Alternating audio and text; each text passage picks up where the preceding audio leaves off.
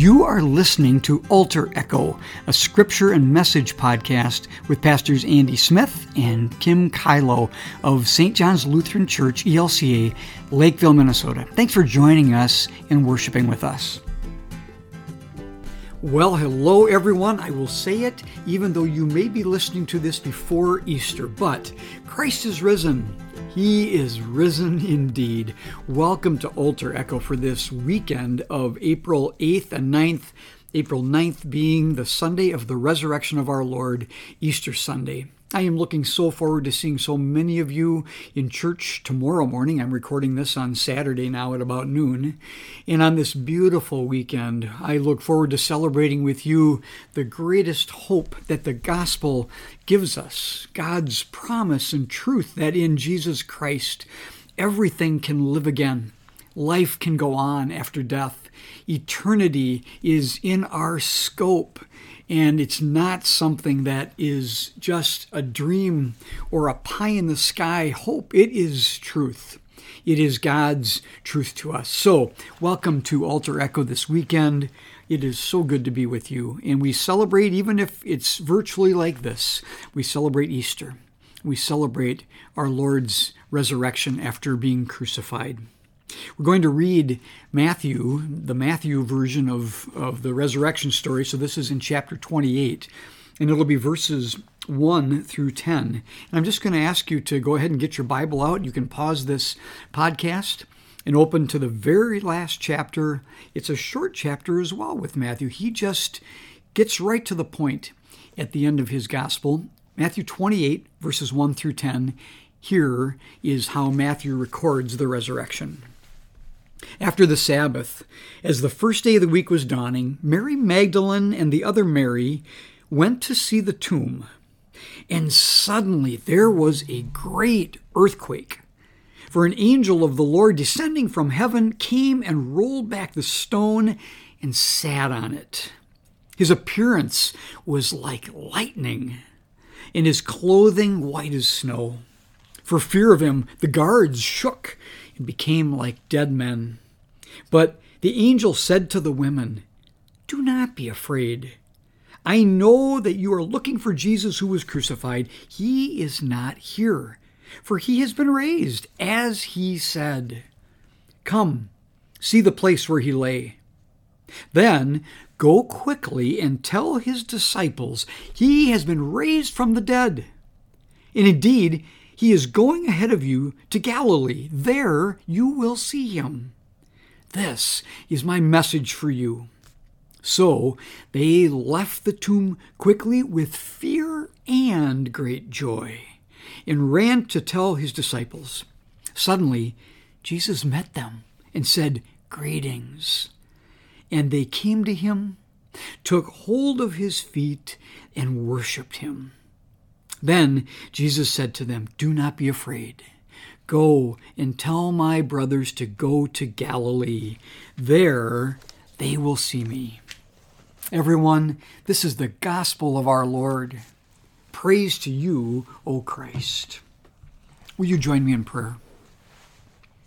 Gracious and holy Lord Jesus, even now on this Saturday, we wait. We wait in silence and in quietness. We wait in sadness after we have remembered your suffering for our sake on Good Friday and even in the garden on Maundy Thursday. Lord, right now, come to us and raise us with you, just as you have promised as well. We come to this Easter weekend and day with the greatest of hope and a new depth of faith through you Jesus Christ, our crucified and risen Savior. Amen.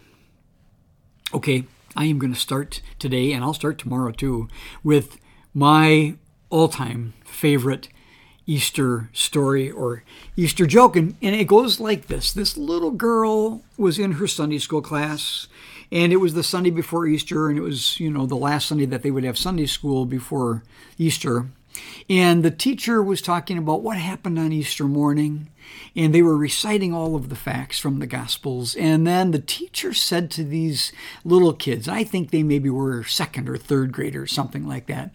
The teacher said to the kids, Now, what do you think were Jesus' first words after he was raised from the dead?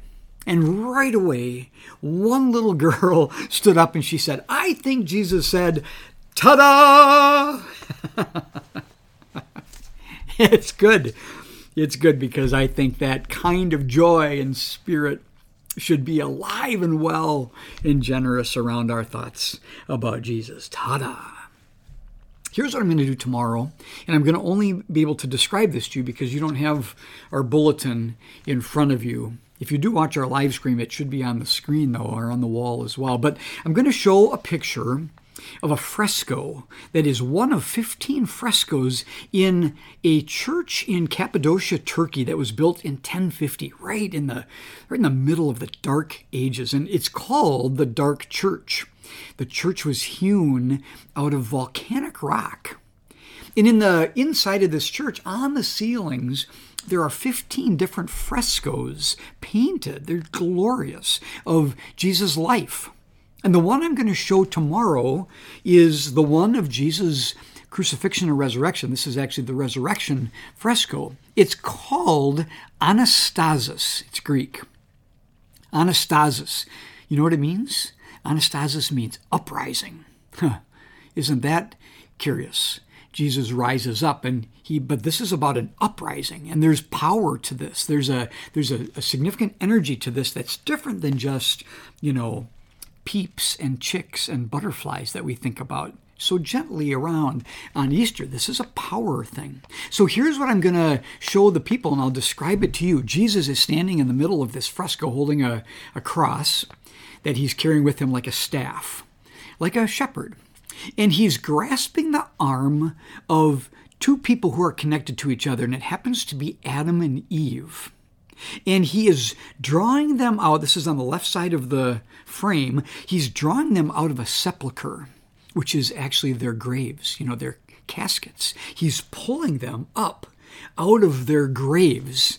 And he is now taking them striding forward toward the right of this frame, striding forward over as he tramples on the gatekeeper of Hades the gatekeeper of death, the gatekeeper of darkness that is never light anymore, eternal darkness.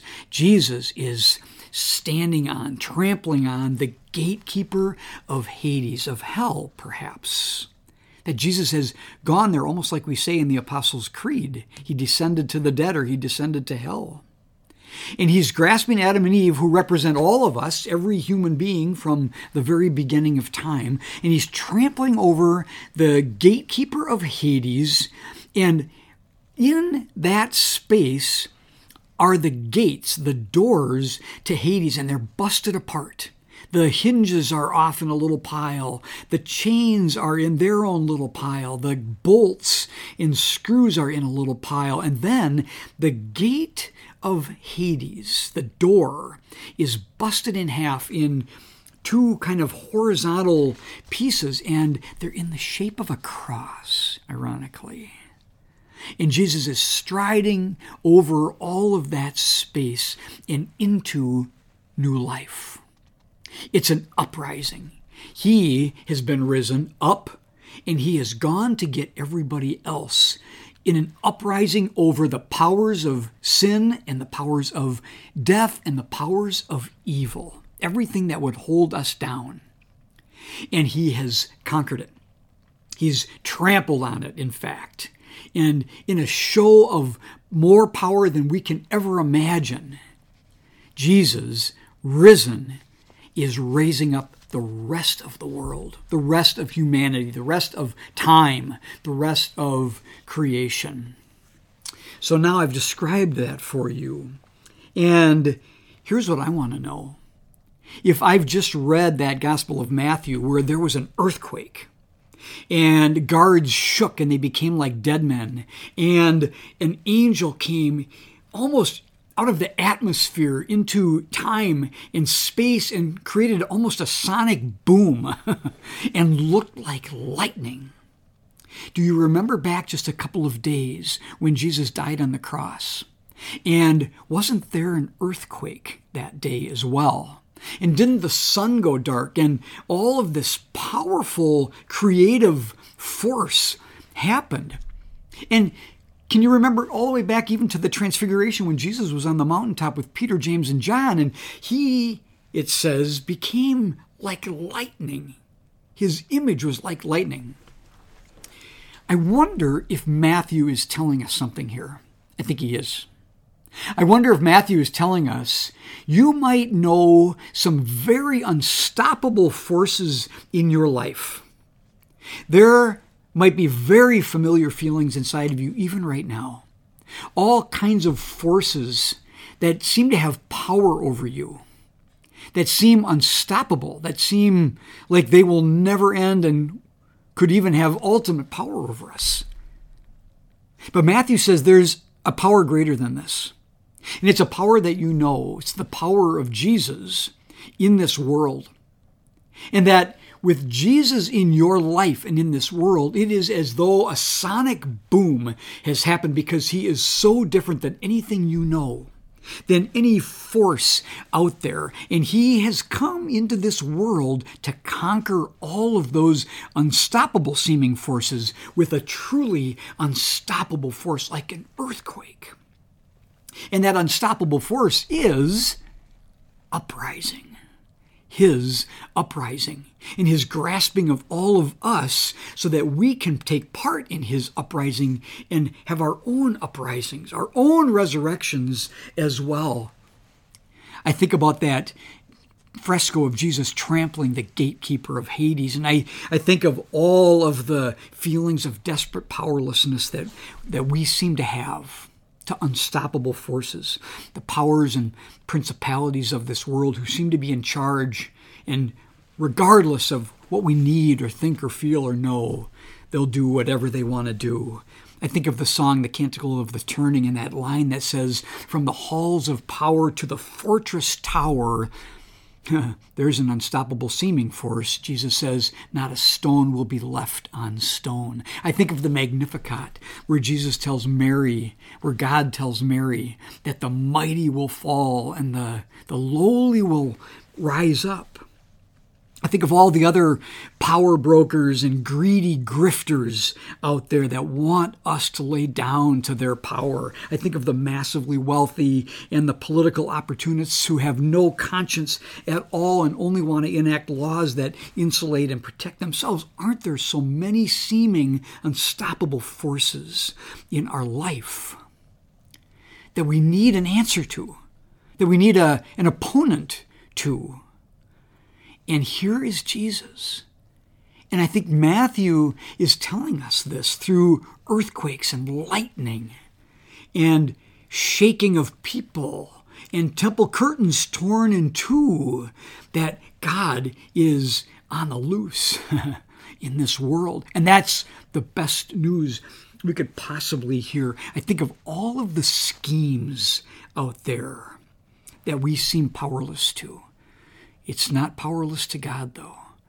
In this resurrection time, in this time after Jesus' resurrection, we are the lucky recipients. We are the, we are the most beneficial, benefited recipients of a grace from God that looks out for us wholly and gives us Himself, Jesus Christ, dying to those things, trampling over those things in the darknesses of our lives that we feel most hopeless about and desperate about, and grasping us by the arm and striding us through those into the light of a new day. There's a song that we're going to sing tomorrow called Beautiful Things that we've just sung recently.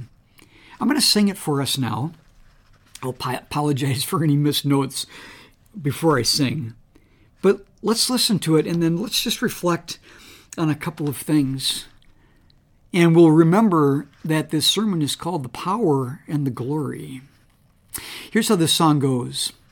All this pain I wonder if I'll ever find my way. I wonder if my life could really change at all. You make beautiful things. You make beautiful things out of the dust. You make beautiful things. You make beautiful things out of us. Hmm. All this earth, could all that is lost ever be found? Could a garden come up from the ground at all? You make beautiful things, you make beautiful things out of the dust. You make beautiful things, you make beautiful things out of us. All around, hope is springing up from the soul ground. Out of chaos, life is being found in you. You make beautiful things. You make beautiful things out of the dust. You make beautiful things. You make beautiful things out of us. Man, as people of faith, did you hear that? This is the gospel. You make beautiful things out of the dust, out of the rubble of our lives, out of the most desperate hopelessness to what seems like unstoppable forces in the world and, and around us and in our consciousness. You make beautiful things out of that dust. Didn't God breathe the breath of life into dust and create humans? Didn't God say that we are the ones in whom the Holy Spirit lives? Our, our bodies and lives are temples of the Holy Spirit? Didn't God show us in Christ Jesus that the uprising of Jesus' resurrection is the victory over all that he died to? Death, sin, hell, the powers of evil, all of the schemes that the scheming power brokers of this world are working up, thinking that they're going to be victorious. God says no. God says, I am making beautiful things out of that dust. I will conquer those things. I will breathe new life into you as my people so that you can be partners with me in this, in working against injustices in this life, in working against those things that make people powerless poverty, segregation, exclusivism, all those things. I'm working through you and I am making beautiful things out of you. Huh.